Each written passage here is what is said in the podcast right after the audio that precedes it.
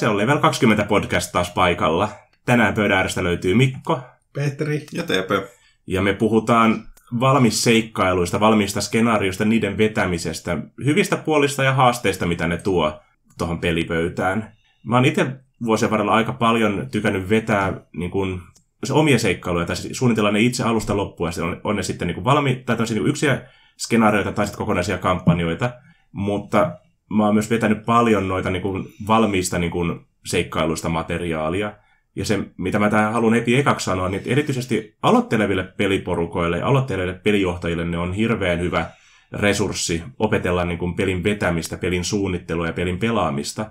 Varsinkin kun osa noista seikkailusta ihan niin kuin suunnitellaan alusta lähtien ää, niin kuin aloittelijoita varten sille, että siellä on kirjoitettu paljon neuvoja. Esimerkiksi Call of Cthulhun toi Haunting on semmoinen ää, skenaario, mikä on suunniteltu niin kuin, en, niin kuin ensimmäiselle pelikerralle. Että se oikeasti neuvoo se skenaario, että niin kuin, mitä missäkin vaiheessa pelaajat voi tehdä, mitä niiden kannattaa tehdä ja mitä pelijohtajan kannattaa niin kuin valmistautua niin kuin reagoimaan siihen että pelaajien tekemisiin.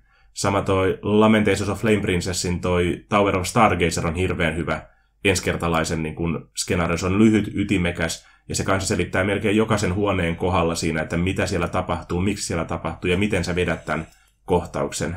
Ja vaikka sä et vetäiskään niitä niin kuin pelejä ikinä sitten valmiista niin kuin kirjasta tai kampanjasta, niin niiden lukeminen voi olla myös tosi hyvä niin kuin tapa oppia sitä, että miten pela, niin kuin, toi pelejä suunnitellaan, miten se kampanja rakentuu, minkälaisia elementtejä hyvässä pelissä on, minkälaisia elementtejä huonossa pelissä on. Jossakin määrin mä myös on niin huomannut, että niiden lukeminen voi olla myös käänteisesti niin kuin fiksua, että sä voit niin kuin, etsit huonoja skenaarioita käsiin ja luet ne ja mietit, miksi tämä on huono skenaario koska niin kuin esimerkiksi mulla, äh, mua kiinnosti alun perin vetää tuohon Pathfinderin toi äh, Skull and Shackles-seikkailu, mikä on tämmöinen Merosvo-fantasiateemainen seikkailu, mistä niin kuin mä luin sitten kumminkin kommentteja nimenomaan, että siinä on hirveän hyvä aloitus ilmeisesti, ja mielenkiintoinen lopetus, ja sitten se keskiosa on niin kuin ihan täyttä kuraa ilmeisesti, minkä että okei, että mä voisin niin kuin tehdä itse sen silleen, että mä luen sen seikkailun ja otan vaan sen aloituksen ja lopetuksen, ja itse suunnittelen sen välin uudestaan. Mutta jos tämä niin valmista skenaariosta, valmista seikkailukirjoista niin voi oppia paljon lukemalla niitä, koska useimmiten niiden tekijöillä on pidempi kokemus taustalla. Osa saattaa olla ihan ammattimaisia niin pelisuunnittelijoita, ja monet noista niin kuin, internetissä on paljon saatavilla ilmaisiksi erilaisia skenaarioita, mitkä just on niin kuin monesti jonkun peliporukan omia pelejä, mitä ne on vetänyt, mitkä ne on vaan nyt julkaissut ne muistiinpanot sitten. Että sieltä voi oppia paljon. Ja kun sä lähdet vetämään sellaista valmista skenaariota, niin siinä yleensä just on niitä ohjeita, paljon paremmin sitten selitettynä.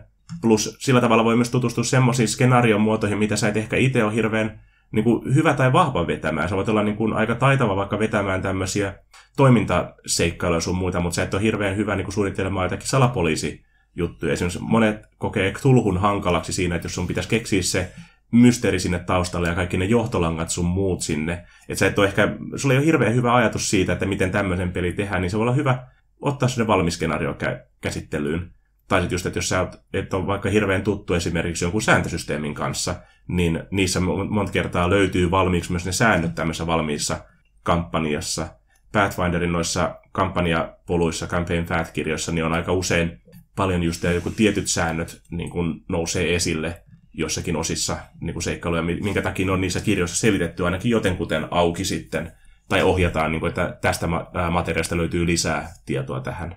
Niin, että ne valmiit seikkailut ei välttämättä ole kahlitsevia, että sun on pakko pelata se just tällä tavalla, mutta se antaa idean, että mi- miten sitä kannattaa niin kuin alkaa lähteä rakentamaan sitä kampanjaa. Että siitä voi ottaa mallia.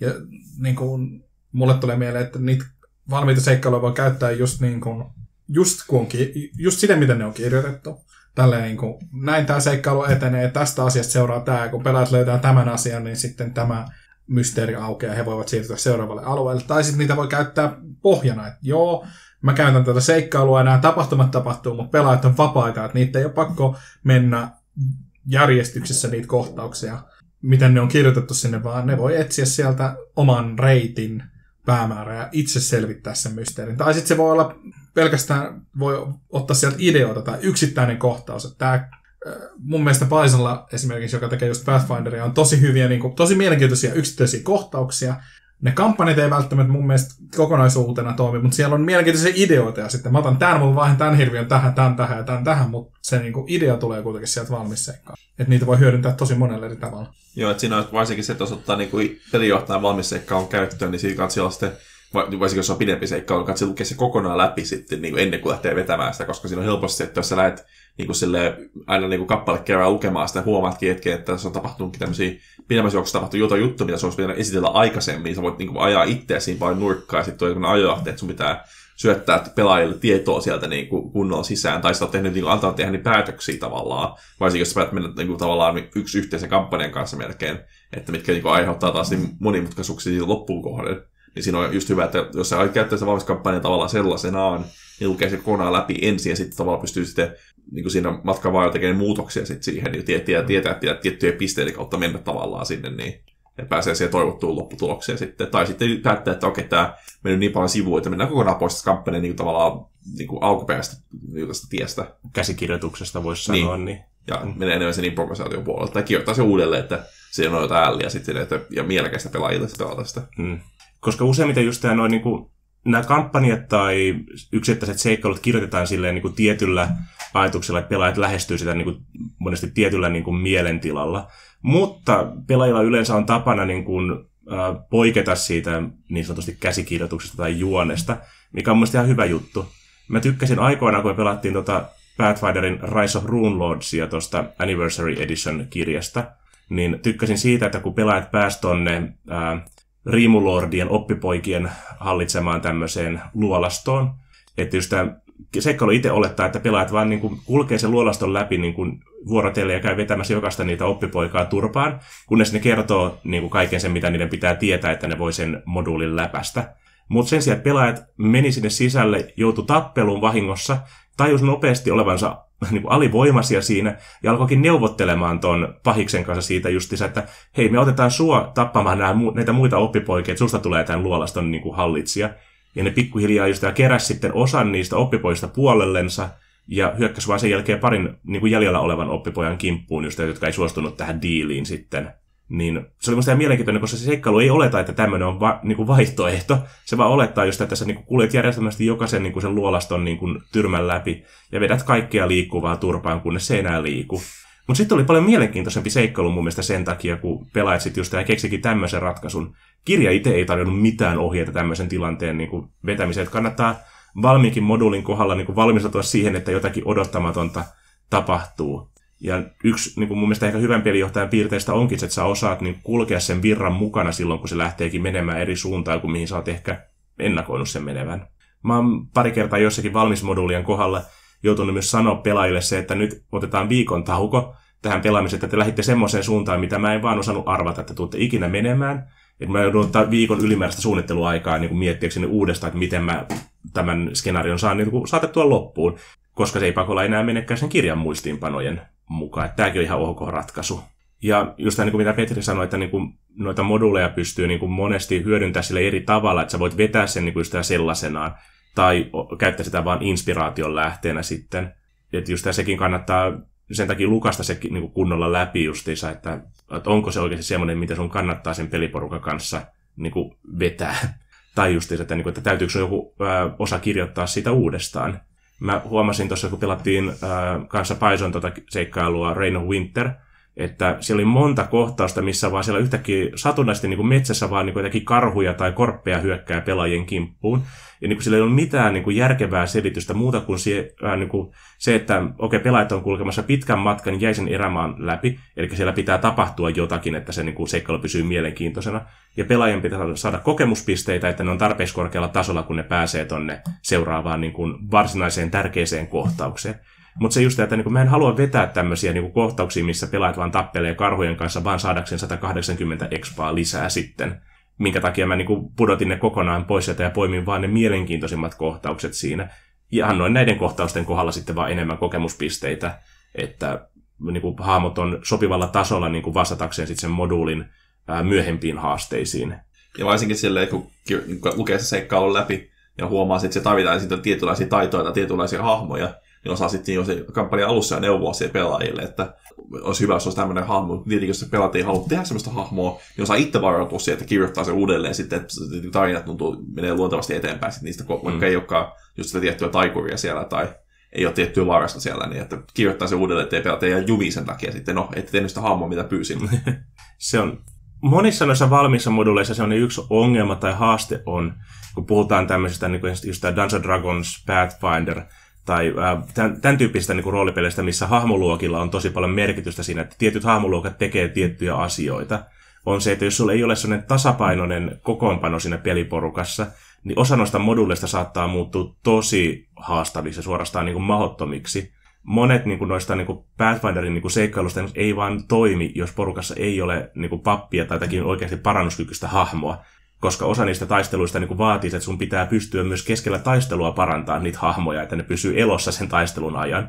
Tai just, että sen peliporukan on hankala niin kuin semmoisella kokoonpanolla varustautua siihen seikkailu, seikkailuun tai johonkin tiettyyn taisteluun, jos niillä ei ole sitä pappia mukana, tai velhoa mukana, tai joku vastaava.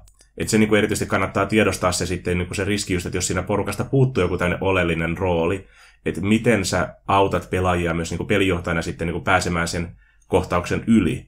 Hyvä esimerkki just se, että peliporukassa ei ole vaikka ollenkaan niin kuin parantajahahmoa mukana, tämmöistä pappia tai orakkelia tai vastaavaa, joka voi niin kuin loitsulla parantaa hahmoja niin sitten että kannattaa miettiä, kysyä, että haluaisiko joku pelaajista, pelaajahahmosta erikoistua sitten ihan niin kuin tavalliseen parannustaitoon, että opetellaan vaan sitomaan haavoja, tai sitten just tässä, että sä annat vähän enemmän sitten palkintona noita parannusjuomia sun muita, että niillä kumminkin on sitä parannuskapasiteettia mukana.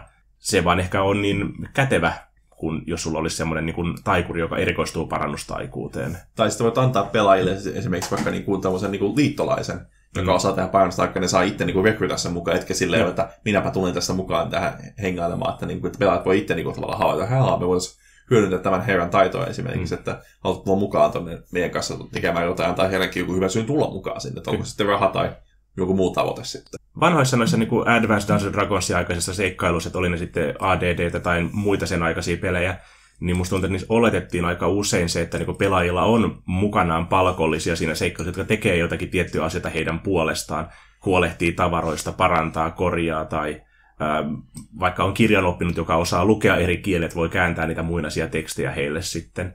Että sekin just niin kuin tunnistaa tavallaan sen niin kuin skenaarion niin kuin tyyli tai tyyppi, että minkälaista niin kuin osaamista se vaatii esimerkiksi.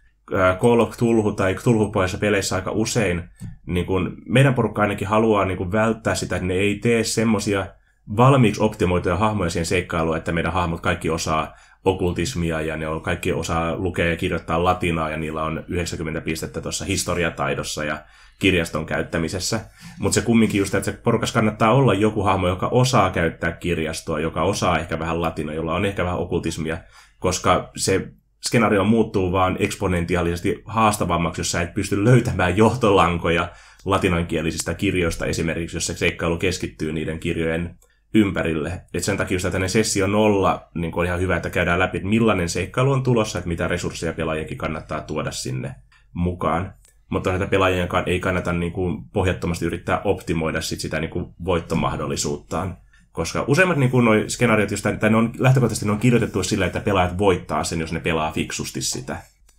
Tämä voi olla vaikea miettiä välillä, että miettiä, että mitä resursseja pelaajilla on ja mitä niiltä puuttuu. Ja sitten ra- jos rakentaa siis seikkailua siihen, että huomaakin, että hups, että mä oon rakennut tällaisen kampanjan, joka painottaa hirveästi kaikkea tietoa ja mysteerejä, ja sitten pelaajahahmot on sellaisia, että missä on jotain, mitä mä voin tappaa, niin mä lyön sitä kovaa mun isolla miekalla. Et joskus voi tulla tämmöinen vähän niin kuin, ei nyt umpikuja, mutta epäselvyys siitä, että millaista peliä pelataan. Et sitten kannattaa antaa kannattaa käyttää vaikka jotain ex machinaa tai jotain muuta tylsää metodia, että tulo, sattuu paikalle joku hahmo, joka osaakin sitä kieltä, tai ehkä se on joku professori tai tutkija, joka on se, että hei mä osaankin tätä kieltä, mä voin vähän auttaa teitä. Tietenkin kaikissa tilanteissa ei auta.